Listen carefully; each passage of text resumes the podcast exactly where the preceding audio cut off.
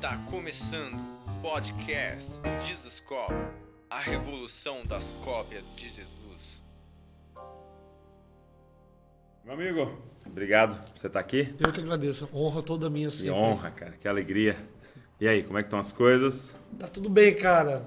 Transicionando, entrando num, num novo tempo, coisa que em sete anos nunca vivi, É. mas é, tá sendo um tempo. Você nasceu em São Paulo? Eu nasci em Suzano, né? E como meu pai é pastor da Presbiteriana no Brasil, sempre foi pastor, a gente se mudou muito, né? Então eu mudei, morei em Goiás, três cidades, morei em Mato Grosso do Sul, morei em Minas e eu voltei em São Paulo para 2008, né? Aí comecei a fazer faculdade no Mackenzie. É, tô 2020, tô 12 anos em São Paulo. Entendi. Mas sou paulista, né? É, né? E, e como é que era pra você essa questão de mudar, assim, quando criança, assim? Cara, sempre foi é, bastante difícil, assim. A- Cara, até os 10 anos eu não percebia, né? Não? Eu não percebia.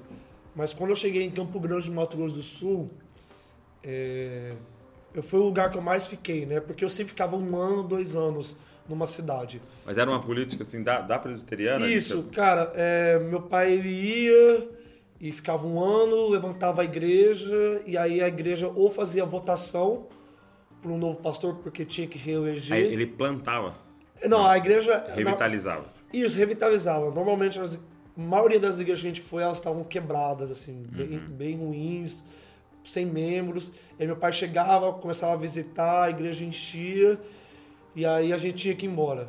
Uau. Ou porque a igreja é, escolheu, ou porque o presbitério. é, presbitério, né, que na verdade não, não é o presbitério local, né, é o presbitério da região escolhia, né? E a presbiteriana se movimenta muito dessa forma, né? E aí, até os 10 anos foi bem tranquilo. Mas como eu fiquei 7 anos é, no Mato Grosso do Sul, e foi a minha fase de adolescência, de formar amizade mesmo, e aí gerava muita revolta em mim, né? Porque, cara, era um- eu, eu vivia um ano, no próximo eu recomeçava do zero. Uau. Com novos amigos, tipo, fazendo novos amigos, nova, é, nova escola, tipo, novo tudo, né? Nova igreja, novo trabalho. E quando eu, vol- eu, eu, eu não queria voltar para São Paulo, né? Porque a minha adolescência estava toda lá, né? E então e em São Paulo também foi conturbado, mas quando eu entrei na faculdade, aí a cabeça explodiu assim, cara, eu tô onde Jesus queria que eu estivesse. E Seu- hoje Seu pai continua pastoreando? meu pai continuou pastoreando. Ele é professor, né, do estado, ele e minha mãe. Minha- meu pai é professor de filosofia, sociologia, É minha mãe mesmo? de geografia. Que legal. E, e, cara, hoje eu consigo ver que não era nem o presbitério nem a igreja, era Deus, né? Meu pai, ele, é, obviamente, não é um apóstolo, mas ele fazia essa função apostólica de chegar, levantar a igreja e ir para outro, né? Só que como não tinha muito entendimento do que Deus estava fazendo, a gente sofria muito, né? Aham. Então surgiam algumas feridas e tudo mais, mas Jesus resolveu tudo. Até eu quero, quero depois conversar também com você sobre o, esse movimento apostólico, né? Sim. Que Jesus tem falado tanto com a gente. Sim. É, mas antes, eu queria saber um pouco como é que foi a sua, porque você é filho de pastor, mas Exato. todos nós tivemos um momento de conversão, Sim. né? Como é que foi na sua vida isso? Cara, eu fui batizado com um mês de idade, né? Ah, é? Tipo, porque meu pai já era pastor, envolvido com muitos pastores, tinha acabado de sair de um seminário. Então eu fui colocado nesse ambiente, com um mês de idade fui batizado. E eu cresci, cara, eu era autodidata, assim, né? Eu, eu aprendi a ler muito rápido, eu fui passando.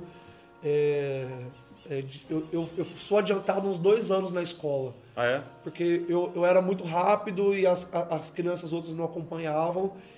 E eu aprendi a Bíblia muito rápido, Que cara. legal. Muito rápido. Minha mãe fala que eu aprendi a ler, ler na Bíblia. Né? Você tinha quantos anos, sabe? Cara, cinco, quatro, alguma coisa assim, não vou ser preciso. Mas, é, então, assim, o, a- o cristianismo, como eu cres- cresci num contexto muito doutrinário, escola bíblica dominical, é, culto, é, muita Bíblia, cara, eu com 10, 12 anos eu já podia ensinar, entende? Só que é, eu, como todo adolescente, eu nunca desviei, entendeu? Mas eu, eu, eu já fui um desviado dentro da igreja. Uhum. Porque o, o filho do pastor não tem pra onde ir direito. Não, né? tem, não tem direito de É, desviar. é, é, tipo assim, ah, eu não tenho opção de sair da igreja. Pai, eu não vou na igreja domingo. É uma mãozada, é uma bronca que a gente leva e você vai pra igreja, não interessa. E, só que, tipo, eu nunca tinha tido um encontro, né? É, 2005 eu tive um, um pequeno avivamento que não produziu muitos frutos, né? Mas eu tive um encontro assim com Deus. Em que ambiente? Cara, ambiente pentecostal. Foi em 2005, meu pai ficou sem pastorear a igreja e eu fiquei vizinho de uma igreja pentecostal. E a galera era muito legal, cara. Eu, eu, eu, eu olhava assim pelo muro, a galera feliz, animada e tal. Eu sem igreja, pensei, ah, mano, eu não vou sair daqui, pegar ônibus pra ir pra igreja, eu vou aqui. E, e, tipo assim, meus pais super, sem problema nenhum. É, e aí eu fiquei nessa igreja e ali eu lembro essa cena, cara. Eu, can- eu, eu fazia parte de um mini coralzinho assim. E aí foi a primeira vez que eu tenho uma lembrança de eu chorando assim na presença de Deus. E tal. E aí, tipo assim, foi uma experiência, entende? Mas não foi algo que gerou uma transformação. Mas eu não nego a experiência, Sim. entende? Mas eu fui ter um encontro real com Deus, foi com 19 anos é, na faculdade. Eu já tava bebendo. Tipo assim, cara, eu dei estudo bíblico na ABU, a ABU é a Aliança Bíblica Universitária, é, de ressaca, dor de cabeça, assim. Porque, cara, era uma coisa teológica, doutrinária, Sim. cara, entende? Racional. racional não tinha a ver com coração pra mim aqui, entende? Só que eu tava numa crise, cara. Eu conto isso no meu livro, né? Eu tava numa crise porque, tipo assim, o lema era estudante alcançando estudante. Só que a gente só alcançava esse cristão. E um Entendi. dia, é, eu conheci o Alessandro Vilas Boas. E a gente tava no contexto de Dunamis Pockets, né? O, o, o Pockets estava ali. E aí eu cheio de Bíblia, de teologia, doutrina, nunca tinha visto, dois anos ali sendo e nunca tinha visto um cristão ou, ou um cara se convertendo. Aí eu fui lá ver. Dois anos você não tinha visto cara, e, conversão. eu, e tipo assim, eu já tava entrando numa crise. Assim, Era um clube de crentes. é, exatamente. E aí eu, aí eu falei assim, cara, o, porque o Dunamis Pockets no Mackenzie tinha. Como era, o Mackenzie é muito presbiteriano, ele era a heresia da vez, né? Por causa do avivamento, os dons e tal. E eu falei assim, ah, mano, vou lá ver o que esses caras estão fazendo. Essas heresias aí. É, eu entrei, o Alessandro fazendo adoração, e aí, mover de Deus, obviamente na época eu não entendia, e aí ele, ele pregou mais ou menos assim um versículo, é, e eu não tinha um esboço como eu conhecia, não tinha preparado uma mensagem. Eu falei, ah, eu queria fazer um apelo aqui, para quem quiser aceitar Jesus. Eu ri comigo, cara. Falei, ah, mano, eu tenho doutrina, tenho teologia, cresci na igreja, tô aqui dois anos sem fazer, ninguém vai aparecer. Douglas, 30 pessoas. Cara, ó, de verdade, me emocionei, ó. Porque, cara, assim, eu- aquilo ali foi o maior murro da minha vida, velho. Porque, tipo assim, mano, eu tenho toda a teologia, todo o argumento. Eu sei, tipo assim, eu sei desconstruir tudo isso aqui que eles fizeram. Mas o cara salvou 30 pessoas. A menina, ela foi curada, ela tinha uma tava no pé, na perna, assim, que ela, tinha, ela era jogador de handball. Ela tinha rompido o joelho e ela saiu correndo, cara, na capela, assim, curada. Uau, uau. Eu falei assim, não, mano, alguma coisa tá errada. E eu não, eu não falo, do, não, o problema não era BU, o problema era eu, cara. Sim, lógico. Entende? E aí eu falei assim, cara, esses caras não têm a doutrina, não têm a teologia, mas tem alguma coisa acontecendo e eu preciso disso. E aí eu comecei para as conferências do Unamis e eu lembro, cara, que o Jeremy Nelson tava pregando, ele é um profeta dos Estados Unidos, ele tava pregando sobre a geração de Josué, eu entrei e um cara travado com as costas. E o cara reclamando de dor, Douglas, era visível. E aí pregou tudo no final do culto e falou: agora eu vou liberar anjos aqui, Deus vai liberar anjos e as pessoas vão começar, começar a ser curadas. Mano, aí falou isso, o cara que tava com dor, ele não conseguiu nem ele não tava conseguindo levantar, ele sentou no meio da oração, ele levantou, hora que ele, ele falou isso, o cara caiu pra trás, com a costa travada. Eu falei assim, ah, mano, já era, mano, o cara, tá- cara tá com a costa travada, caiu desse jeito, não levanta. O cara levantou gritando, fui curado. Naquele dia eu tive um encontro com Deus. Tipo assim, eu fui tomado pelo Espírito Santo, eu capotei, tipo assim. E aí foi a primeira vez que é, eu tive um encontro com o Espírito Santo. Não foi simplesmente emocional. E tipo assim, a minha vida virou, cara. Virou, virou completamente de, de Deus, de entendimento bíblico. E aí eu, tipo assim, é, eu, eu sei que eu já era salvo. Então eu ia te perguntar isso, porque tem uma questão de nomenclatura, né? Isso. Você considera que você, então você já era salvo, já tinha se Cara, convertido. É, cara, mas tipo assim. sabe, não, não era mudança, entende, cara? Entende? Não era. Sabe quando a pessoa fala assim, esse dia eu tive um encontro e tudo mudou? Eu não tinha isso, cara. Porque na, na, na presbiteriana a coisa era nominal. É, Era, era pública confissão de fé. Entendi. Então você ia lá, você confessava e tava pronto. E, cara, olhando pra minha história, eu sei, cara, que é, quando eu vivia, quando eu tava na adolescência, eu não tinha noção, ah, não sou salvo, isso aqui é só ritual e tudo mais. Quando eu olho hoje, eu falo assim, cara, eu era salvo, mas não era uma coisa que tinha me transformado. Entende? Era uma coisa que foi sendo gerada e eu não percebi. Entende?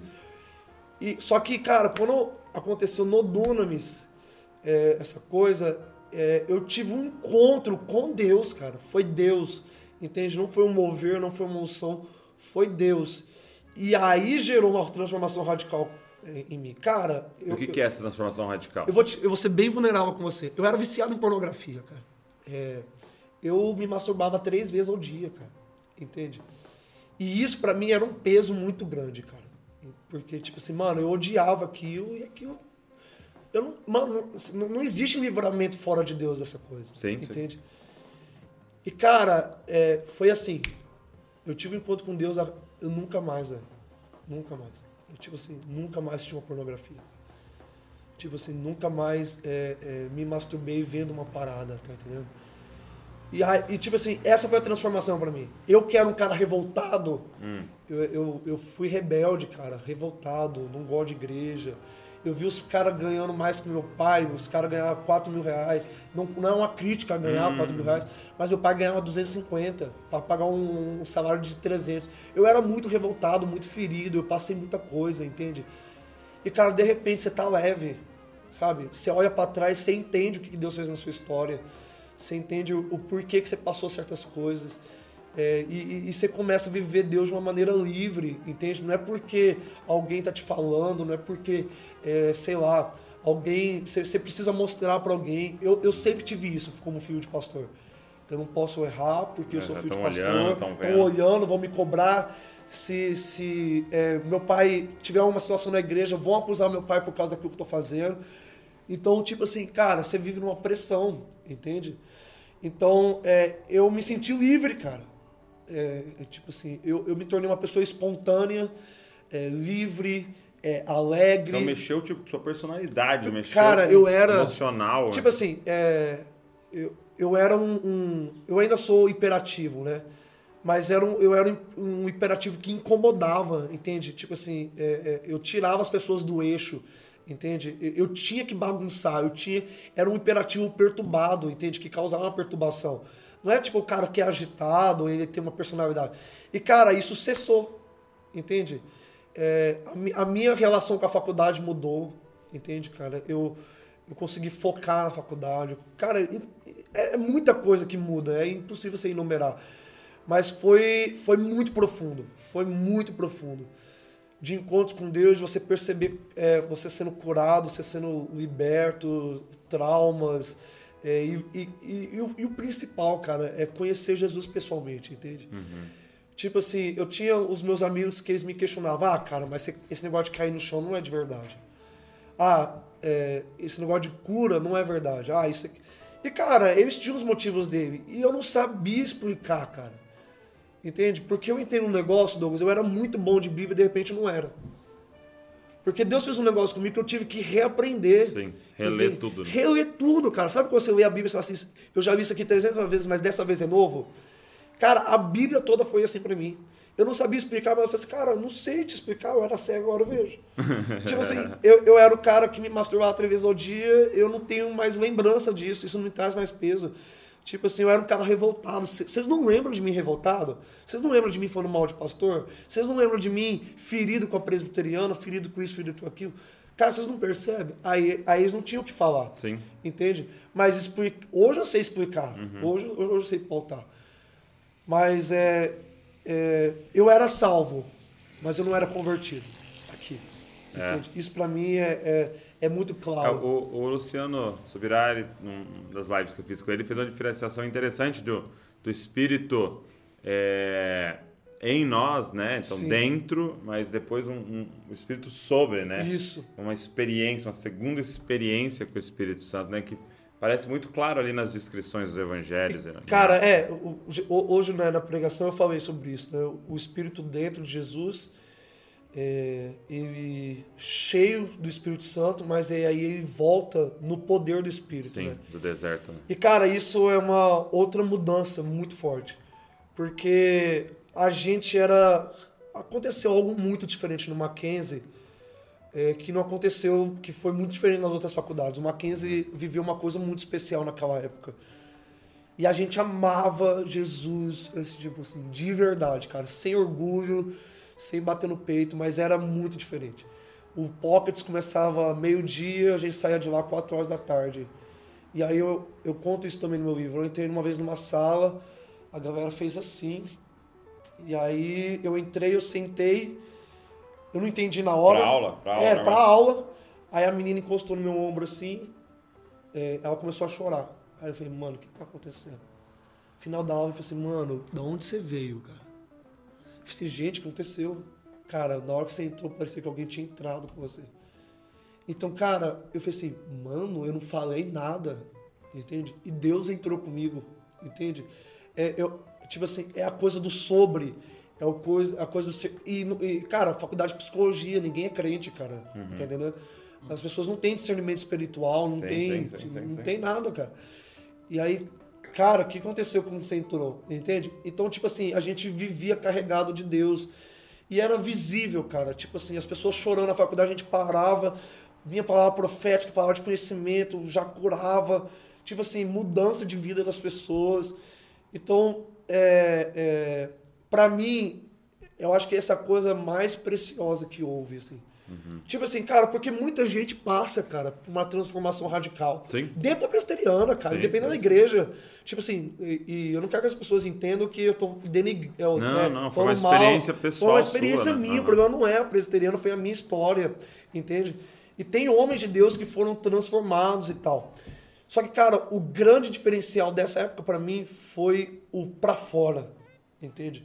Era a vida de, de, de, Deus dentro, era a vida de Deus fora, uhum. entende? Então, é, as pessoas podiam criticar o que quisessem, oração em línguas, cair, extravagância, é, dons, um negócio meio descontrolado, podia falar o que quisesse. Mas que a gente vivia Deus, a gente vivia. Isso é muito legal. Entende? E, e aí, então, é, é ali que nasce é, essa, esse amor, é, uma ênfase da sua vida que eu uhum. percebo, uhum. e aí até do ministério que você lidera, é, no evangelismo. Cara, é, sim, porque é, eu, na verdade, antes de ter esse encontro com Deus, é, a gente já evangelizava nos trotes do Mackenzie, né? A ABU. Só que o máximo que a gente fazia ali era conversar, entregar uma água e ajudar as pessoas que estavam com um porre muito forte. Uhum. Né? E, e cara, é, essa crise minha nasceu porque dentro do, é, da minha sala tinha um amigo que estava em depressão e tudo mais, e ele se suicidou no trote, no meio do trote. E a gente estava lá, entende? Em público? Não, não, tipo assim, a, a gente tava, não foi no meio do nosso meio, mas é, a gente tava ali evangelizando. Entende? E eu falei assim, mano, o cara da minha sala, era da minha sala. Eu não pude evitar. Tá entendendo? O meu, tipo assim, cara, é a decisão dele, eu não carrego culpa disso. Sim, sim. Mas naquela hora me bateu a crise. Mano, o cara da minha sala, eu não pude tocar o cara com o evangelho. O que que eu tô vivendo, cara? Entende? E depois do encontro com Deus, a gente não ia só para tirar as pessoas do porre de uma água. Cara, a gente orava por pessoas chapadas, cara, tortas, em coma alcoólico a pessoa voltava ao normal na hora. Entende? É, não era só evangelizar, a gente viu o poder de Deus nas ruas. E, cara, esse era o nosso contexto, entende? É, o Mackenzie, ele, ele, apesar de ser presbiteriano, é, tem, acontece as coisas ali como qualquer faculdade. E dos cultos, é, no ano, né, a gente começou a fazer o ano e tal, vou resumir minha história, a gente teve que parar o ano um dia, porque Jesus falou que a gente podia parar. E quando a gente parou, a gente foi para dentro das casas fazer comunhão. E mesmo na faculdade, a gente foi para as ruas, a gente começou a ir para Roosevelt, ali do lado. E aí era, era a nossa, nosso clichê, né? A nossa forma de falar, a nossa linguagem com a Ale. Ale, vamos ali na Roosevelt dar uma salvadinha? Entende? Uhum. Porque, cara, é, essa mudança veio de uma maneira tão radical que salvação era assim, cara. A gente pregava, a gente ia esperando que as pessoas não iam ser, não iam ser salvas, elas não iam ser receptivas com o evangelho. A gente chegava às pessoas, cara, é isso que eu quero. Não, você tem certeza que é Você isso entendeu aqui? o que eu tô Você falando? entendeu mesmo o que eu tô falando? Você vai ter que mudar de vida e tal. E, cara, e aí o evangelismo começou a muito saltar, né? E aí a gente começa a receber muita gente de fora, é, tanto da própria cidade quanto é, da, de outras cidades, outros estados, para Roosevelt. A gente não tinha um espaço. A gente fazia culto na Roosevelt, oração na Roosevelt, comunhão na Roosevelt, e as pessoas começavam a vir para aprender e ser tocadas por Deus e voltar e instalar é, e, e implantar as coisas dela, né? Então, Interessante. é, Então ele nasce nesse contexto de ir para as ruas mesmo, Exato. a partir da faculdade, a mas partir ir da faculdade. ruas. Porque, cara, é, a gente não. A gente, dentro da faculdade, a gente não marcava de fazer evangelismo. Uhum. Porque, cara, você tá saindo de uma sala para ir para outra, você passa tem uma menina chorando. Você- cara, aquela época você fala assim, mano, eu tenho que ir lá falar com ela. Sim, A gente tinha uma responsabilidade pelo Mackenzie. entendi, entendi. Tipo assim, o Mackenzie é minha responsabilidade. Uau, isso é Essa- forte. a, a universidade é minha responsabilidade. Então, é, tipo assim, é, quando a gente começou a orar contra suicídio, eu falei assim, não, Deus, a gente tá aqui, não pode ter suicídio. A gente, cara, o nosso sonho era ver o trote acabando. A gente fez é, muita coisa. Foi atrás de chanceler, de reitor, disso, daquilo, porque, mano, a gente odiava o trote. Então não era só orar, era também. Não, a gente ia pra Ir cima, pra- cara. pra a, gente, cima. a gente participava de muita coisa e tal. Então, é, Quando você fala a gente, é você e o Alê. não, era eu, a Lê, tinha a galera do Dunamis, tinha a galera do Bola de Neve, a BU se envolvia muito. Uhum. Que legal. É, porque o One nasceu disso, né?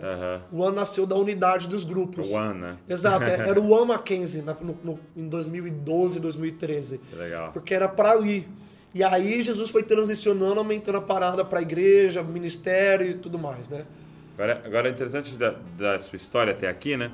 Que eu acho que ela representa bem o que a gente precisa forma muito clara para esse tempo aqui, né? E, e discernindo que é o tempo do fim, né? Estamos Sim. chegando é, é, nos últimos dias e é, porque a gente vê que a ênfase do- dos últimos dias é duas coisas, né? Quando Jesus começa a falar dos últimos dias, ele fala é, engano, Sim. ou seja, é necessário um, um entendimento muito profundo da palavra, né? Um, Uhum. Sim. um entendimento doutrinário, um Sim. entendimento de quem é Cristo, de teologia de- muito profunda mesmo, porque é, essa, essa ataque do engano vai ser fortíssimo, né? Sim. Só que também da perseguição, do martírio. Sim. Então, sem uma paixão profunda, Exatamente. O, o, o, o cara, o acadêmico, Sim. não, não vai entregar a cabeça na parada, né? Não vai perder a família, não vai ser preso só pelo que eu sei, né? Exato. Então você vê, não adianta só essa paixão, porque você vai ser enganado. Sim. Até a partir da sua paixão você vai ser enganado. E, e o contrário. Então, assim, é interessante sua história porque é esse casamento, né? Sim. De um cara que foi envolvido ali na palavra Sim. durante toda a sua vida, né? Sim. Aprendeu a ler na palavra e de repente tem uma experiência com o É. Espírito Santo e esse casamento, né, cara? Cara, esse- é esse- bombástico, esse- cara, esse- porque é o, é o que a gente vê em Paulo, né? Sim, exatamente. E, e, esse casamento é um casamento que a gente está vendo em muitas igrejas. Sim, sim. Na, na minha época, cara, quando eu fui tocado por Deus, eu tive esse encontro com Deus, a gente profetizava que um dia o pão e o vinho iam dar junto. Isso. A gente fala assim, cara, um dia, Um dia a gente vai ter um lugar. Aí é, a gente vai ter um peso de palavra muito forte e a gente vai ter o vinho de Deus muito forte. A gente profetizava, o Luiz Hermino profetizava isso. E tipo assim, cara, hoje acontece. Muito. Hoje toda a igreja apostólica e profética, ela é, que seja séria, né, obviamente, porque tem o apostólico que no Brasil que ele, ele não é tão bom assim, né? Mas é, tá, tá surgindo um, um, um alinhamento. Na verdade já surgiu, a gente tá vivendo um alinhamento entre o peso da palavra e o peso do Espírito Santo, que é o que Atos vivia. Tipo assim, é, Atos não tinha essa divisão entre sabedoria e poder de Deus. Entende? Cristo é sabedoria de Deus, Cristo é poder de Deus. Sim. Cristo é as duas coisas, não tem divisão. Não é tipo assim, ah, eu escolho sabedoria, eu escolho o poder Eu de sou Deus. da palavra. É, eu, sou, da do palavra ou eu sou do Espírito. Não existe isso.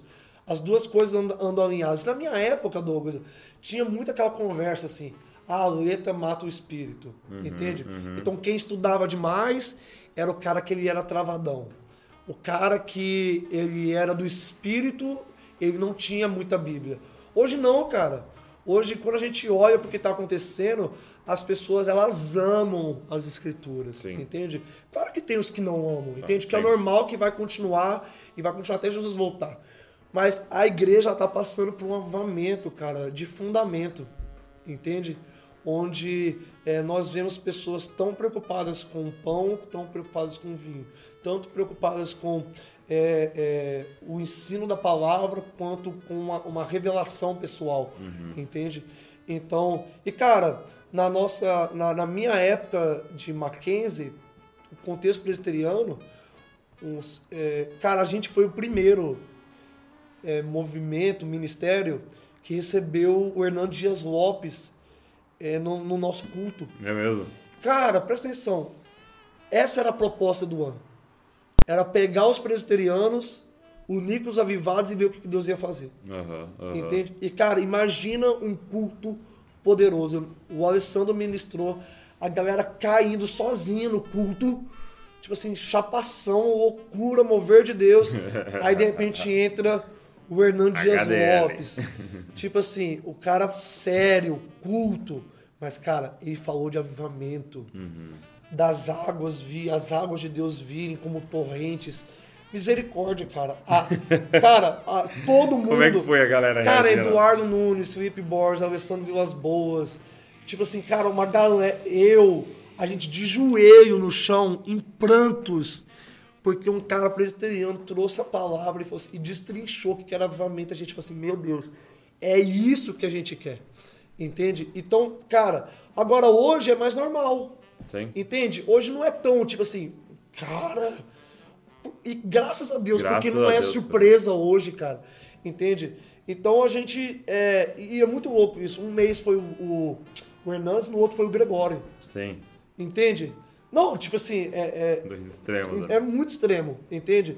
Mas essa, é- essa era a nossa responsabilidade, mano, de trazer unidade na igreja. Sim. Entende? E, cara, foi tão incrível porque o Hernandes não veio e, e- e bateu, criticou. Ele viu tudo, cara. A galera caindo do lado dele. entende? E o Hernandes, cara, ele é esse ponto fora da curva Ah, mesmo. ele é. Né? Porque ele, ele é essa semente de unidade. Ele é cara, ele, ele prega. Esses dias eu e a Priscila já tava vendo um vídeo dele pregando sobre quem é Jesus numa assembleia, a galera pulando, Nossa, rodando. É demais, cara. Não, foi você que postou. Eu postei, foi é. você que Ele postou. vai falando os nomes, né? Os nomes de lá, a galera rodando. E ele, tipo assim, na Bíblia, Aham. tipo. Cara, é isso, velho. Igreja é isso. E, bom. e, cara, é, eu postei essa semana a minha história da, com a presbiteriana. E eu tenho muita honra, velho. Eu, eu, Douglas, eu tiro as minhas Tem uma feridas. dívida, né? Que isso, cara? É, eu falei assim essa semana, eu não nasci, eu não escolheria outro lugar para nascer. Entende? Eu, eu não seria o que eu sou hoje se não fosse presbiteriano. O An não seria hoje. É porque essa junção, né? Você falou, pô, cresci em escola dominical, cresci. E, e quando vocês começam a falar da, da estrutura que vocês vão montando no ano, tem Sim. muito a ver com isso, né? Tudo Sim. Com outros nomes e tal, mas basicamente Sim, é isso. é, né? cara, por exemplo, é, a gente tem presbitério, Uhum. como tem na presbiteriana, entende? A gente tem presbitério masculino, entende? A gente, é, por exemplo, a gente é diferente, mas a gente acredita na- no, no pastoreio feminino, mas, é, ok, elas não Governo, fazem, né? é, elas não fazem parte do governo do presbitério, é, da igreja, entende? Então, Tá tudo é, herança. é, exato, mas, cara, é, são fundamentos, cara. Tem muita coisa que a gente é reformado, a gente é calvinista, nem tudo, né? É, mas é, é, é muita bagagem, cara. Legal. E aí esse, esse é o louco, cara. Porque eu e o Ale, a gente cresceu em Deus assim, entende? Era eu falando assim, Ale, não faz sentido isso aqui. Aí a gente quebrou no... Porque ele falou assim, canta, não... Cara, eu não sei te explicar. Mas, eu sinto. Mas é- eu sinto que é assim, eu vejo assim, Deus se move assim, a ler, mas na Bíblia. E que a gente quebrava o pau, discutia, mas a gente estava ali, amigo. Que legal. Entende? Então a gente, reuni, a gente se reunia em volta da presença de Jesus Uhum. e deixava que Jesus resolvesse as nossas diferenças doutrinárias. Uau. E, cara, o ano nasceu disso, cara. E, tipo assim, cara, Douglas, eu não concordo com você. mas vamos passar tempo com Jesus orando e descobrir o que é de verdade? Sim. Entende? Então eu tive que abrir mão de muita coisa. O Alessandro também, entende? E o Juan foi formado nisso. E cara, eu carrego muita bagagem que o Ale trouxe, o Ale carrega muita bagagem que eu trouxe por causa dessa união, cara, que ela é tão perfeita, mano. Que é, E, e- e você citou na, né, agora, e, e eu acho que é algo que eu queria que você desse uma. abrisse mais pra gente, é uma igreja apostólica profética. sim, Né? O que isso significa? sim. Né? É, o que esse termo significa? O que é uma igreja apostólica profética? Cara, é... depois da a, a reforma, né, ela foi um avivamento lá em, em, em 1500 e a reforma ela restaurou dois dons, né? Ela restaurou o dom do pastor e ela restaurou o dom do mestre. E cara, todas as igrejas elas elas é, vieram dessa linha, as protestantes e tudo mais.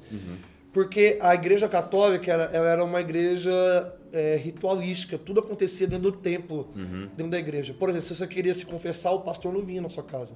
O padre não vinha na sua casa. Você que tinha que até o padre, até um confessionário, e naquele momento, naquele ritual, você se confessava. Com a reforma, o pastor começou a fazer, se fazer presente nas casas. Começou as visitas? Começou as visitas, aconselhamento, discipulado, ensino bíblico. Por exemplo, a, a educação ela foi restaurada através do dom do mestre. Porque ninguém sabia ler, o clero não permitia que a, que a galera lesse, e quem trouxe a leitura para o povo foi a reforma. Uau, entende? Então, é, isso É tanto que a gente foi em Genebra e foi a primeira. Calvino é, inaugurou a primeira escola pública do mundo. E, cara, a presbiteriana Primeira é assim. faculdade A presbiteriana também. é assim. Tipo assim, uma, é, a- quando a presbiteriana veio pro Brasil, é, ela veio com o Mackenzie, com a proposta de implantar uma escola. Uau. E, cara, o Mackenzie foi a primeira escola que juntou homens, e, meninas e meninos na mesma sala de aula. Hum. Né? Então, cara, a escola, através da igreja, sempre trouxe reforma na sociedade. Então era um avivamento dos mestres. Exato, dos mestres e dos pastores, né? E a gente passou pela reforma dos evangelistas com John Wesley, a reforma profética, do, a reforma dos dons com William Seymour. E, e agora a gente está vivendo essa reforma apostólica e profética, né? Interessante. O que, cara, o que, que é, significa isso? O apóstolo e o profeta, eles são aqueles que eles cuidam da demanda celestial. Né? Então, o pastor, ele cuida da demanda terrena. O que, que é isso? Quando a gente olha para uma igreja, a igreja tem problema, ela tem dinheiro, ela tem é, é, dificuldades, ela tem discipulado, ela tem inúmeras coisas que com ela, elas precisam fazer com que a vida do crente ela rode, ela tenha movimento. E essa é a função do pastor Ok. do pastor, do mestre e do evangelista. Cuidar daquilo que é presente esse tempo. As pessoas são salvas agora, mas as pessoas não vão ser salvas na eternidade, entende? Então, o evangelismo é uma questão de agora. O discipulado é uma questão de agora. O ensino bíblico é uma questão de agora. Agora, o apostólico e o profético ele vem falar do evangelho que é eterno que é independente dessa situação, entende? E ele está ligado naquilo que Deus está fazendo. E ele é um apontamento para a maneira que Deus está se movendo nesse tempo, entende? Então, os apóstolos, por exemplo, quando houve uma dissensão em Atos 6, é, os judeus helenistas brigando com os judeus é, é, de fala hebraica, os apóstolos falaram assim, cara, a gente não pode parar o que a gente está fazendo para cuidar das mesas. Então eles instituíram diáconos, pastores para fazer isso. o diaconato. Exatamente. Então, nesse contexto, esse cara, a gente precisa estar ligado no que Deus está fazendo. A gente precisa receber as revelações da igreja. A gente precisa fazer apontamento. Esse é o momento de ir, esse é o momento de ficar. A gente fica- precisa ficar atento com a doutrina. A gente precisa espantar os falsos mestres, entende? Então, é, o apostólico e o profético, eles trazem a consciência do que Deus está fazendo para a igreja. Entende? Por quê? É, é, as pessoas elas estão sendo discipuladas, elas estão vivendo a vida delas, mas elas podem ser discipuladas, serem ensinadas biblicamente e falar assim, mas cara, o que é que Deus está fazendo agora? Entende? Tipo assim, qual é o plano de Deus para minha vida agora? O que é que Deus está esperando que eu haja nesse momento? O que, que Deus está esperando da igreja One para o Brasil nesse momento. O que é que Deus está esperando da igreja, é, família de Zanscope, para esse momento em relação à nação? Entende? Então, quando a gente faz isso com a igreja, a gente equilibra. O apostólico e profético apontando para a demanda do coração, mas o Douglas não pode só olhar para a demanda do coração de Deus. Ele precisa ter o equilíbrio da igreja local, porque senão é, é conferência toda vez, é envio toda vez, é profético toda vez, é, é, é Deus toda hora, e o povo fica assim: não, mas eu também tenho minha vida pessoal, eu também tenho que fazer faculdade, eu também tenho a minha ferida, eu tenho meu problema em casa que eu preciso resolver. Entende? Então, é, o problema não é ser pastoral. Nunca, tipo assim, até Jesus voltar, a gente não vai deixar de ser pastoral, mestre ou evangelístico. Mas a gente não pode ser só pastoral. E, cara, é, toda igreja que ela só é pastoral, ela tá ficando para trás daquilo que Deus está fazendo. Uau. Porque não tá conseguindo enxergar, entende? Então, hoje nós precisamos de uma revelação profética. Cara, o que é que Deus espera da igreja na pandemia? Entende? É, quando Jesus ele apareceu em Apocalipse para sete igrejas, ele falou assim: eu espero de Éfeso isso, eu espero de Esmirna isso, eu espero de, de, de cada igreja uma coisa. Então, tipo assim, nesse tempo agora, o que é que Jesus está esperando de mim? Entende? O que, que Jesus está esperando da minha igreja? Por exemplo, a minha igreja está me enviando para o Nordeste. Agora, é, a gente está acabando de sair de uma pandemia. Eu poderia falar assim, não, mas espera aí. As pessoas, elas não estão totalmente bem. Tem muita coisa para resolver na igreja. Sim, sim. A gente, eu poderia dizer, nossa, a gente não está no melhor momento financeiro, a- as ofertas caíram no meio da pandemia. É, como é que eu vou agora, no meio da pandemia, ser enviado para outro estado? Cara, se a gente não tem uma revelação profética, a gente fica só olhando. Fazendo conta, Não, mais fazendo igual a conta. dois. Por, tipo assim, é, é, olhando para a demanda local e falando assim, cara, não, isso aqui tá me segurando. Mas, cara, a, a demanda apostólica e profética, ela te faz romper Sim. com a realidade natural, com a realidade cotidiana e fala assim, cara, pai, mãe, eu sei que, tipo assim, vocês esperavam que eu ficasse aqui, Aham. a gente almoçasse todo domingo junto. Mas- Você você esperava, pai, que eh, os seus netos crescessem aqui, mas, pai, isso tá doendo em mim, mas eu preciso ir. Esse, e- essa é a profecia pro momento. Pai, eu tô numa igreja apostólica, eu tô sendo enviado. Entende? Então, sem essa consciência, cara, a igreja ela vai entrando para dentro dela e ela não vai se movimentando. Entendi. Entende? Uma, uma- você falando, eu lembrei de um, de um episódio, tá? a gente estava indo pra praia em janeiro com os meus pais, né? Aí a gente estava em três carros, né? E aí o, o meu pai e minha mãe estavam indo na frente, né? E, e o meu pai, olha que interessante, meu pai é um cara extremamente apostólico, né? Sim. Então meu pai é um cara de inovação, de expansão, de- expansão, de, abrir frente e tal. frente. E é, é muito difícil seguir um apóstolo. Sim. Até mesmo no carro, entendeu? Por quê? Porque ele tem uma tendência muito forte a olhar pro GPS e pra frente. Sim, é. Exatamente. Aí eu lembro que ele trocou pra minha mãe. Pra dirigir, né? Cansou, aí trocou minha mãe e começou a dirigir. Muda tudo. E aí essa capacidade de olhar pro GPS, olhar pra frente e saber que tem alguém atrás. Será que essa pessoa tá conseguindo me seguir? Me seguir. É. Então, eu percebo isso. Uma igreja pastoral trava. Sim. Você para no acostamento e não sai do lugar por é. um tempo. Só que uma igreja só apostólica, Exatamente. entendeu? Exatamente. Ela, é- ela chega no destino sozinha. Não, e aí chega todo mundo ferido, rebentado. Rebentado, né? Porque, tipo assim, não conseguiu chegar. Entende? Tipo assim, cara, o que, que foi isso? Você pisou a 180, meu é. carro é um, é um Uno. Tá Exato. entendendo? Eu não consigo te acompanhar. Então, essa capacidade de olhar pro GPS, olhar pra frente e olhar pra trás, né, cara? Exatamente, cara. E, e- e por que, que a gente tá falando de igreja apostólica? Porque é, o Brasil ele, ele passou por um movimento apostólico que é, foi prejudicial no nível de tipo assim, cara, era um apóstolo e esse cara ele era super ungido, ele era o cara da vez, ele era a única pessoa de Deus na igreja dele e se ele sai da igreja, a igreja morre. Entendi. Entende? Então é o apóstolo de uma, de uma, de uma, de uma única pessoa. Entende? Mas nós não estamos falando. Claro que eu acredito em apóstolos, acredito em profetas, mas eu não estou falando de apóstolos aqui. A gente tá falando de igreja apostólica. Igreja, um sistema, né? Um- Tipo assim, cara, é, uma, é, um, é um movimento apostólico, é uma estrutura apostólica, entende? E isso faz com que é, não é só o cantarino que está se movendo profeticamente. A igreja está sendo puxada para isso, entende? E, e- e Douglas, na, na nossa igreja One, a gente está com um grande problema agora.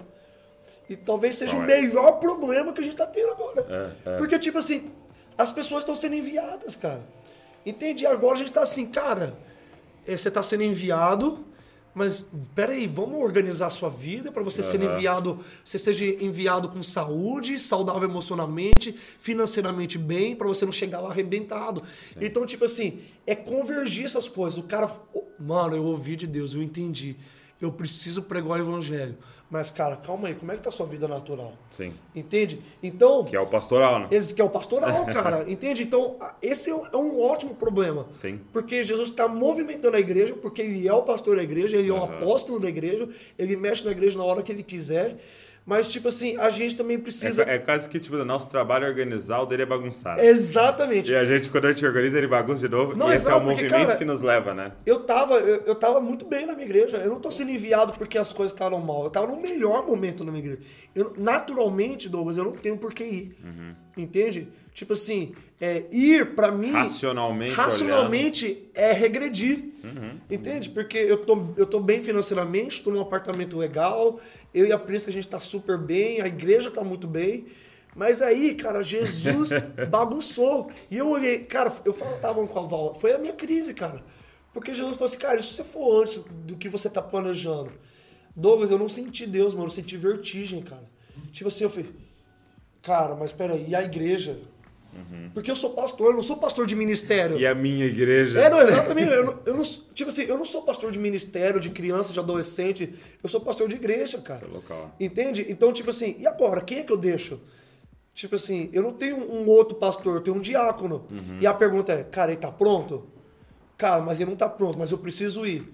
Agora que eu tô indo, ele tá ficando melhor ainda, ele tá melhorando. ah, aham. Então, tipo, é, é, é muito saudável. Porque, cara, se a gente só olha pro pastoral e fala assim, eu ia falar, Henrique, cara, daqui três anos, quando você estiver pronto, eu vou. Jesus não me permite isso, cara. permite. Entende? E ele tá se tornando uma pessoa bem melhor porque eu estou indo. Porque marcou data, né? Exatamente. Eu tô lendo um livro é, do Alan Hirsch, chamado A Revolução Permanente, e ele, ele diz um negócio interessante da, é, da igreja. Ele fala assim, quando você pega o termo igreja, eclesia, né? É, ele é usado na Bíblia em quatro dimensões. Então ele fala da eclesia local, então ele fala a eclesia que se reúne na casa do fulano. Então era uma igreja local. Só que ele fala uma eclesia na cidade, então a eclesia de Éfeso, a eclesia... A, a igreja de Éfeso, né? Isso, é. Então era a junção das casas, Sim. né? Que era. Ele fala da eclesia numa região. Entendeu? Da região A da Ásia, Ásia Menor Menor, e tal. Então tinha a, a junção de Incrível. cidades. E aí ele fala da eclesia como corpo místico de Cristo no Sim, mundo. o Universal, né? Então ele fala que é, se você não estiver trabalhando nas quatro dimensões, você não está trabalhando na igreja. Uau. Sim. Então, por muito tempo, por ser somente pastoral e mestre, a Sim. gente se fechou na local, né? Sim, exato. Sem se preocupar com o que está acontecendo na cidade, sem se preocupar com o que Exato. está acontecendo na região, sem se preocupar com o que está acontecendo no planeta. Exatamente. E, É. Douglas, é por isso que tem tanta rixa. É, exato. Entende? Porque, tipo assim, eu não tô olhando pra cidade. Eu tô olhando pra, Pra minha local, igreja. é. Então a minha igreja não pode esvaziar. Entende? A minha igreja, só a minha igreja pode crescer. Aí eu vejo o crescimento da outra igreja e falo assim, não, mano, eu preciso fazer uma coisa melhor, Aham. uma conferência melhor, com um convidado melhor. Mas a gente não pensa no, no, no bem do todo. É. Entende? Então, cara, é, isso é muito incrível porque isso expande a gente, né? Sim. Tipo assim, eu consigo ver o todo, eu não consigo. Não é que nem eu, eu ligo, cara, pro, pro cara do Dunamis, pro Tito, e falo, mano, quando é que vai ser a conferência? Sim, Pra eu já marcar aqui numa outra data, Sim. pra gente conseguir que a galera vá em todos. Sim. E tal. Então, por quê? Porque não, não tem sentido. Né? As duas ser no mesmo mês, as duas ser perto, Sim. sendo que a gente consegue alcançar uma galera igual. Sim. Tá? Então, é, é, esse, é realmente isso. Você fala assim, cara, como é que o, o mecanismo como um todo pode Sim. funcionar? E melhor, porque é essa igreja, né? sim. E Douglas, é muito legal porque na nossa igreja One, a gente tem três igrejas em estados diferentes, com culturas diferentes, contextos diferentes. São Paulo é muito diferente do Rio, que é muito diferente do Juiz de Fora. Mas é, o nosso maior desafio é fazer as igrejas andar juntas. É tipo assim, cara, é, a igreja do Rio, ela vai ser maior quando a igreja de São Paulo for maior, quando a igreja de fora, sem, sem segurar, tem que ser uma coisa natural. Tipo assim, a gente vai andar na mesma cultura, a gente vai andar na mesma, não, é, na mesma é, estrutura, na mesma revelação. Claro que tem as demandas locais que não dá para ser igual, que nem tipo assim, o domingo a gente não prega as mesmas coisas, mas tem um momento que a gente fala assim, cara, a gente precisa pregar a mesma coisa nas três igrejas. Sim. E aí a gente prepara uma série para as três igrejas Legal. e as três igrejas começam a andar. Mas, cara, é muito louco. Porque eu ando em eu, eu moro em São Paulo e aí, de repente, eu estou discipulando a igreja do Rio e é totalmente diferente, as pessoas lá, contextos diferentes. Aí eu vou para o Juiz de Fora, que é uma igreja que é, é pequena, é uma cidade pequena e as pessoas têm outro movimento Sim, sim. tem outro ritmo, você precisa falar com elas de uma outra maneira, você Uhum. precisa entender de uma outra maneira. E, cara, isso, Douglas, só promove crescimento. Só promove crescimento. Porque, né? cara, é, é, eu consigo. Se eu, se, eu, se eu tivesse que ir pro Rio hoje, eu poderia ir muito bem. Entendi. Se eu tivesse que ir para Juiz de Fora, eu poderia ir muito bem. Porque, cara, a gente se torna transcultural, cara. Exato, exato. A gente se. E pensando nessas quatro dimensões, nós temos até um termo que os caras criaram né, recentemente, glocal, né? Tipo, Uau. você tem que ser local e global. Exato. E ainda mais com a internet agora, é, é literal isso. Você Exato. é local e global no, no mesmo domingo, né? Exato. Então a gente vai ter que aprender uma linguagem Sim. universal, né? Sim. Entendeu? Uma, uma linguagem que alcance mais níveis, né? Sim. E, e, assim, para mim a chave de tudo isso, e até é, desse livro que eu tô lendo traz essa provocação, são os cinco ministérios, né? Sim. Tanto que ele coloca os cinco ministérios, né? Esse Alan Hirsch, como cinco sistemas do corpo de Cristo. Sim. Como se fosse o sistema neuronal, sistema cardiovascular, Uau. sistema digestivo. E aí, ele até faz essa provocação, como um precisa do outro. Exatamente. Então, tipo assim, o, o sistema neuronal é que tá Aham. mandando o coração bater. Sim. Só que ele só tá mandando o coração bater porque sangue chega para Sim. ele do coração que tá batendo, só que o, o, o digestivo tá pegando vitamina, que se não pegasse, parava tudo. Então, tipo assim, é um completamente dependente do outro. E aí, ele, ele faz essa provocação, que é exatamente o que você falou. Ele falou, por a gente ter se movimentado pastoral e mestre por muitos anos, ele diz que quando você tem dois sistemas super e três subdesenvolvidos, Aham. você cria uma doença autoimune. Uau! O corpo mesmo se mata. Sim, muito bom. Agora, quando você tem os cinco funcionando em pleno funcionamento, Sim. Entendeu? você tem, então, imunidade. Incrível. Cai heresia lá dentro, morre. Exato. Cai heresia lá dentro, morre. Por quê? Porque os cinco dão conta dele. Aham. Entendeu? E aí você vai perceber, cara, que cada um deles tem uma tendência para heresia. Sim, aham, a própria heresia. Você pegar o evangelista, ele tem uma tendência à hipergraça. Sim. Claro, porque eu Tu quero quer- incluir quer que todo, mundo. salve, você salva o universalismo. Exato, eu quero, pô. Não, eu acharia marav- maravilhoso se fosse universalismo. Sim. Tipo assim, mano, todo mundo vai ser salvo. é, tipo, E, e- e aí você pega o profético, ele tem uma tendência ao azedume, né? Ele tem uma tendência a ser o chato Sim. e a excluir alguns e tal. Sim. Por quê? Porque ele, ele tá vendo é, as coisas.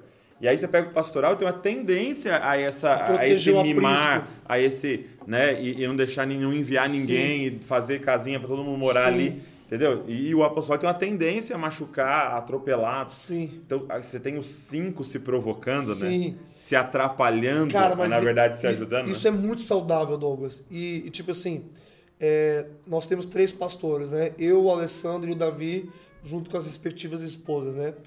E o Ale, ele é mais apostólico. Uhum. Eu sou mais profético e evangelístico. E o Davi, ele é super pastoral. Ó, E, cara, a gente senta pra conversar, é muito incrível, porque a gente tem visões muito diferentes, mas que se Aham. complementam muito. Tá legal. Então, tipo assim, às vezes o Ale fala uma coisa e fala assim, mano do céu, era uma, é algo que só o Ale podia falar, mano. Uhum. É, é só alguém que vê como ele, só alguém que, que, que tá na dimensão dele, tá no ofício dele, poderia fazer o que ele tá fazendo. Então, tipo assim, a, a minha igreja, é, é, involuntariamente, ela se parece muito comigo. Entende? Uhum. Só que, tipo assim, e tem coisas que eu tenho dificuldades, obviamente, eu tenho limitações, eu não consigo fazer. Uhum, E aí, de repente, eu falo assim, Ale, por favor, vem aqui na igreja e prega. O Ale, em uma pregação, faz. Pum. Bum. Assim, mano, eu tô há três meses tentando fazer isso. Mas, cara, isso é hiper saudável, cara. Sim. E, e eu acho que essa é a maior bônus, cara, das igrejas apostólicas e proféticas. Porque, cara, é, tipo assim, Douglas, tem coisas que você não consegue fazer, tem coisas que eu não consigo fazer. E, cara, quando você foi lá na igreja, tipo assim, eu falei assim, mano, olha o que, que o Douglas.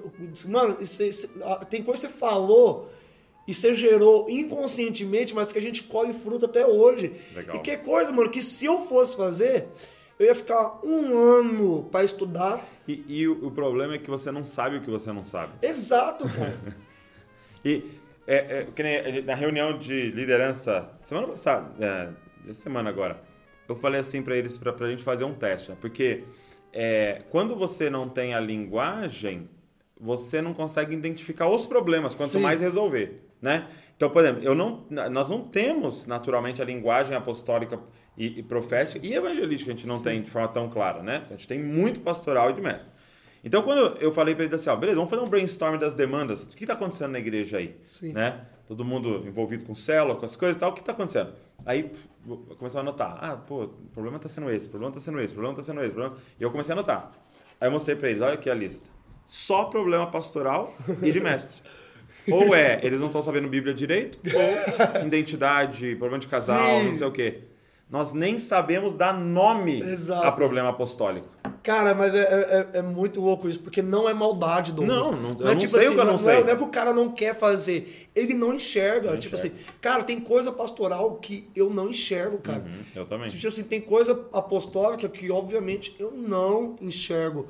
Tem coisa de mestre, cara, que eu não enxergo, cara. E eu não preciso enxergar. Por quê? Porque eu tenho um Davi, eu tenho uma Ana, eu tenho uma Bruna Vilas Boas, eu tenho uma Lê Vilas Boas. E eu posso descansar em quem eu sou. Entende? Porque eu tenho. Porque, cara, se fosse eu bom, sozinho. né? Bom. cara, se fosse eu sozinho, eu ia falar assim: Meu Deus, eu preciso ver tudo, Uhum. eu preciso resolver tudo. Agora, quando a gente tem uma equipe multifuncional, Incrível. que, que com vários dons, é, é, várias manifestações e expressões, eu falo assim: ah, não é. Não é, não é, é tipo assim, irresponsabilidade, ah, não preciso me preocupar, mas é tipo assim, cara, eu tô descansado. Sim, sim. Tô Porque, coberto. cara, é tipo assim, a Bruna, ela faz isso 15 vezes melhor do que eu, eu não preciso me meter nisso aqui. Tipo assim, o Ale, ele faz isso aqui muito mais rápido do que eu, eu não preciso meter nisso aqui. O Davi faz muito mais rápido que eu, muito melhor que eu, eu não preciso me meter. Então, tipo assim, eu fico descansado. Eu não vou além da minha medida. Eu, eu não preciso ficar me provando. Seu Metron, né? Tipo assim, é, então, eu, eu não preciso, é, tipo assim, é, ficar na defensiva quando as pessoas falam assim, Cantarino, é, as- essa coisa não tá acontecendo na igreja. Eu falei assim, cara, que incrível que você viu. Entende? Porque Uhum. quando a gente tem um- uma igreja de um homem só, o cara fica assim, não, mas eu tô fazendo as outras coisas. É. Tipo assim, esse Mas tá sente a- chamando o filho dele de feio. Exatamente. Mas, cara, quando você tá numa igreja que é multi-expressiva, multi-dons, você fala assim, cara, obrigado porque você viu. Aham, Faz você é mim. responsável. Isso, faz, faz agora pra mim. Tipo assim, cara, você é responsável por aquilo que você vê, mano. Exato, é. Eu não tô vendo isso. Mas eu não tô vendo isso. E, Cara, e não- às vezes não tô nem incomodado com isso. Exato. Não, ontem eu tava gravando um áudio pro Ale, a gente tava resolvendo umas coisas no presbitério. Aí a Prisca comentou uma coisa. Eu falei assim, amor, por favor, grava o áudio aqui. Ela falou, não, não, é reunião Grava do presbitério. você. Grava você. Amor, eu nem sei, eu sei o problema, mas, cara, eu nem sei falar do jeito que você falou. Fala. E, cara, quando ela falou, os caras assim, mano, é isso. É.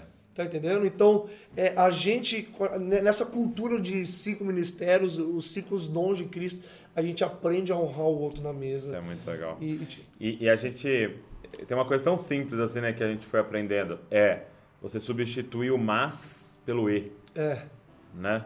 Então, tipo, eu não anulo o seu dom para poder falar o que eu tô Sim. vendo. Eu adiciono o que você tá vendo, né?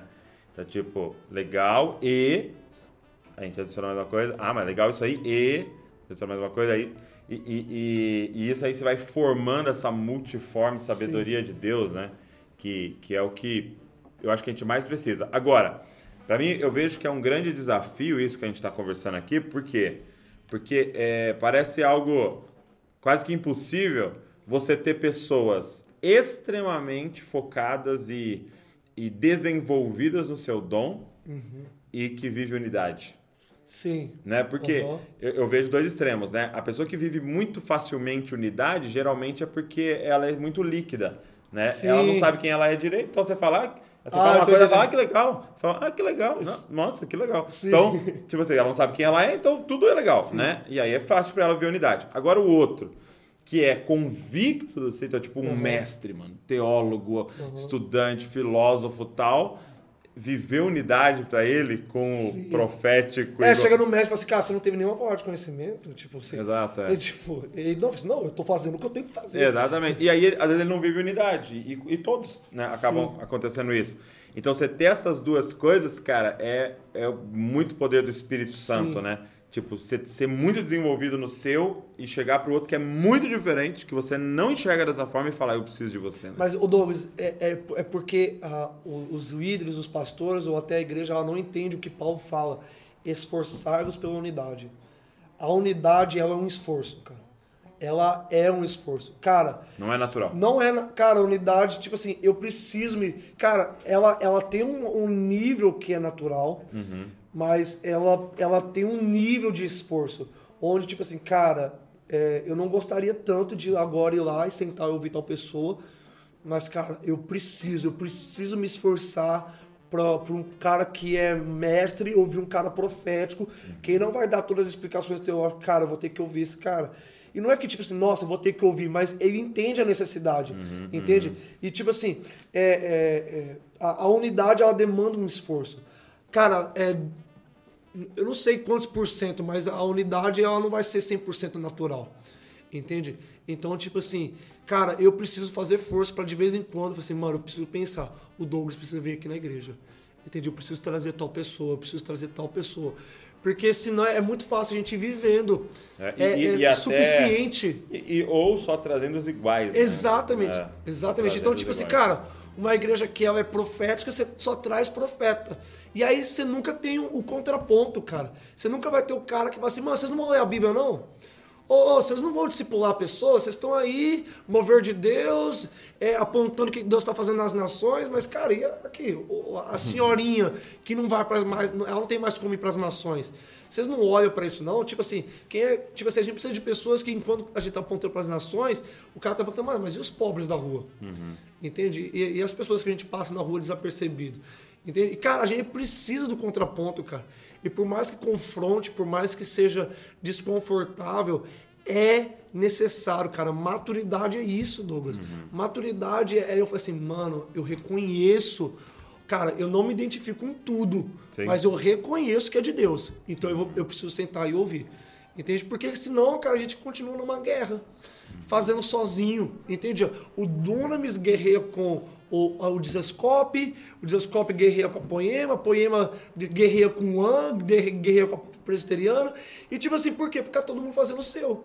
Mas, cara, é, é, o nosso sonho é, cara, o presbiteriano ouvir um avivado e depois o avivado, na hora que ele pregar, ele não pegar sua malinha e ir embora para outra ministração. Ele sentar e ele ouvir e falar assim, cara, não falou nada em línguas, mas é super de Deus.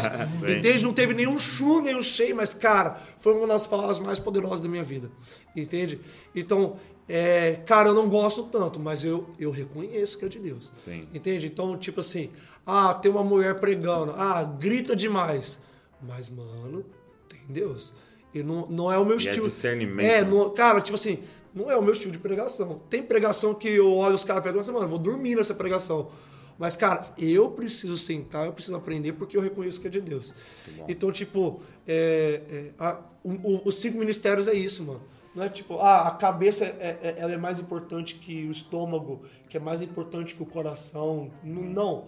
É, é reconhecer, Eu honrar, né? eu preciso de você. É vencer a arrogância, né? A única Exato. forma de a gente viver. E eu acho que a gente está num, num momento muito oportuno para viver isso, né? Porque precisa de uma descentralização, né? Exato. E eu creio que a nossa geração está disposta a isso, né? A descentralizar e viver realmente uma unidade, né? De um avivamento sem rosto, né? Exato. De, de uma igreja sem um ícone, né? Exato. Agora, é, para a gente já partindo para o final, é, eu queria falar um pouco desse movimento evangelístico, né? Certo. Porque a gente tem sido muito provocado aqui em relação a isso. Por exemplo, a gente trocar, um, trocar as métricas de sucesso da Sim. igreja, né? Então, por muito tempo, a métrica de sucesso da igreja foi quantas pessoas frequentam o culto Sim. e até mesmo entradas financeiras. Você tinha uma Sim. métrica de se está indo bem ou não. E a gente trocar isso para, por exemplo, quantas pessoas a gente foi, a gente batizou. Exato, quando as pessoas foram salvas. Exato. entendeu? Então, é, a gente tem pensado muito nisso, assim, de como que nós podemos criar uma cultura de evangelismo na igreja. E eu percebo que vocês fazem isso muito bem. Como é que vocês trabalham isso? Cara, a gente sempre puxa as pessoas para fora do que elas são, né? Porque assim, é, Charles Spurgeon, na época do avamento é, na Inglaterra, ele soltou uma frase que ela é épica e ela é muito poderosa. Todo cristão é um missionário. Se ele não é um missionário, ele é um impostor. Uau. Entende? Então, é, por um tempo, a, a igreja entendeu que o missionário era o cara que saía, ele ia para outra cidade, outro estado, ele ia para outra nação, ele era o cara que tinha a carteirinha da África. Entende? Fui da África, sou missionário, eu fui para muito longe. E aí, com o avivamento, com o renovo de Deus, a gente falou, mano, tem o dom evangelístico. Então, o cara, ele é evangelista. E aí, o pastor descansou. Cara, graças a Deus, a gente tem um evangelista, agora ele vai pregar o evangelho. Mas, cara, se todo cristão é um missionário, é, ser evangelista é para alguns. Agora, ser evangelístico Para é todos. para todos. Porque é, a gente tem 12 apóstolos, né? Vou contar Judas aqui, mas Tá. a gente tem é, o apóstolo Pedro, que era um pastor, o apóstolo João, que era um profeta, ele era um filho do trovão, o Tiago também. A gente tem um, um apóstolo mestre, que é Mateus. Então, é, a gente tem o apóstolo Judas, que é o traidor, mas é, Pedro, que era um pastor, Tiago, que era um profeta, todos eles pregavam o evangelho. Todos eles curavam os enfermos. Até Judas curou os enfermos. Entende? Por quê, Douglas? Porque o evangelho não é um dom. O evangelho é um fundamento. Então, se eu solto o Davi e a Luísa aqui, que tem 6, 7 anos, eles vão correr aqui, eles vão correr em cima do mesmo piso que a gente está pisando. Ok. Por quê? Porque o evangelho é um fundamento, ele é um chão.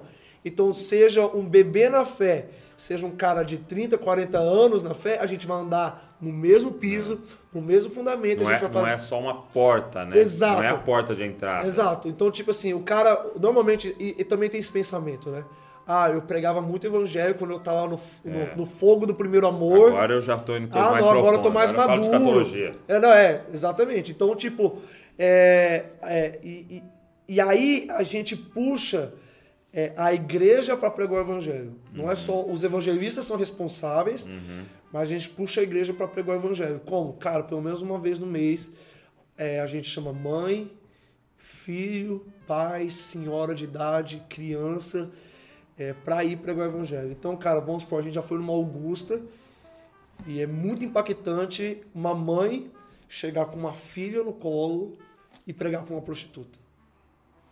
Porque, cara, é diferente, Imagino. é diferente de um homem chegar. Exato. Porque a mulher que ela tá em situação de prostituição, ela olha e fala assim, mano, lá vem mais um querendo me usar.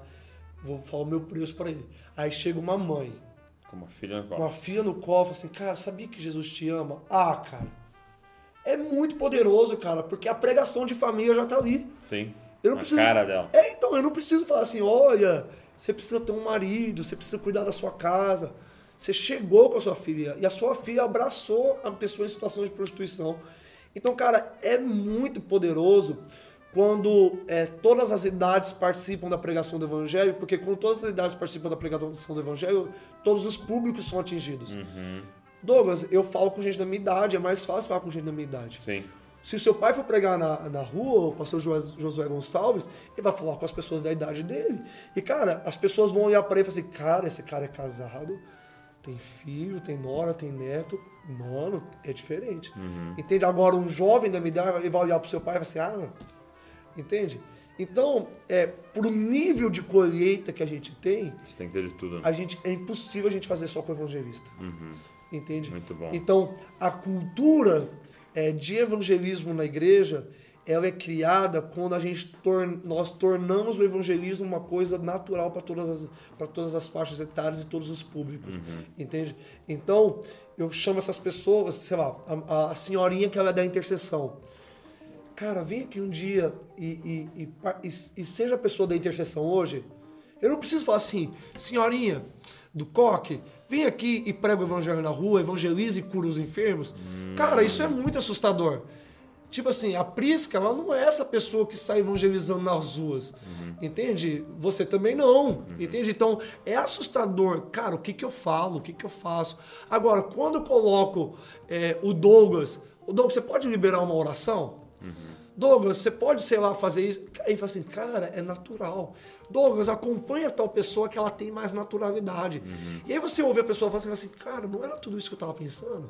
Não é tão difícil. Era só eu conversar com a pessoa e falar do que eu estou vivendo em Jesus e tudo mais, orar por ela, oferecer uma oração. Então vai se tornando natural. Sim. Entende? Então o Douglas ele é um pastor e um mestre. Mas isso não impede ele de pregar o evangelho. Uhum. Entende? Então a cultura evangelística. E cara, a gente vai desenvolvendo amor. O profético apostólico que faz isso. Você desenvolve amor para aquilo que Deus está fazendo nas ruas. Uhum. Então o cara fala assim, mano, eu não sou a melhor pessoa para estar tá lá mas, cara, é Deus está fazendo alguma coisa. Eu quero estar tá dentro. Uhum. Entende? Cara, o Descende. Mas 70 mil pessoas vão ser enviadas? Não!